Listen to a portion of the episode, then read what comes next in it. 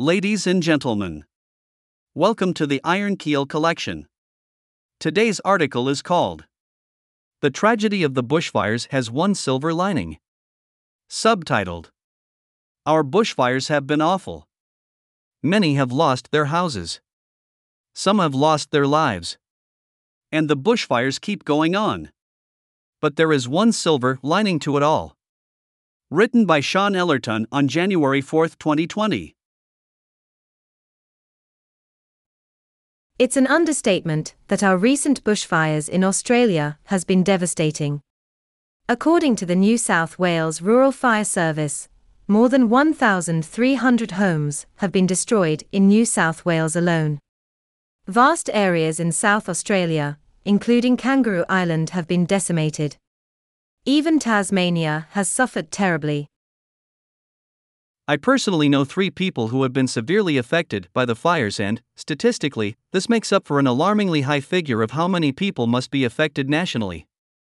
I made a few phone calls to the people I know who have been affected to see how things are going, hoping that everyone is safe. Thankfully, I haven't heard of any casualties, but the worry and the stress must be taking a terrible toll. On a national level, there are nearly 20% of properties that are not insured. Some have lost everything.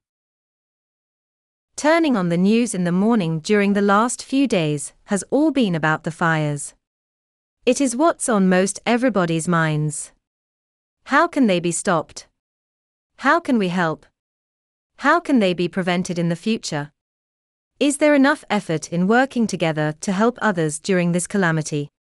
Firefighters and other ancillary workers are working around the clock to help, and many newcomers are offering to volunteer their services.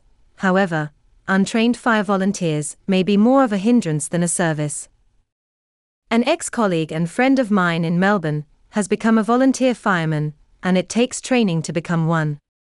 The overarching advice by the fire service is to obey instructions from the fire service, evacuate when asked, and try to be safe. Unfortunately, the stories of courage and bravery are sometimes overshadowed by the rising anger, hate, and finger pointing to those who are, allegedly, responsible for preventing such calamities. Today, I spoke to a retired government official and we discussed the pros and cons of controlled fire burning. I recounted my memories of business trips to Darwin and the surrounds during the dry season.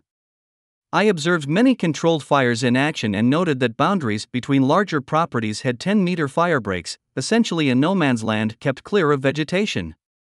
Could they have worked elsewhere? Perhaps. Perhaps not. Some people blame the ecologists that controlled fire burning creates pollution.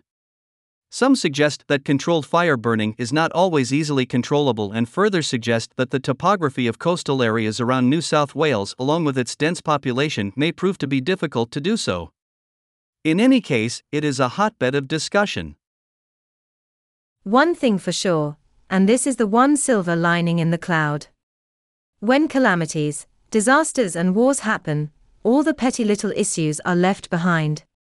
There is no talk of hate speech, gender politics, diversity and equality, wowser politics, and all the stuff discussed and pondered over by a bored media.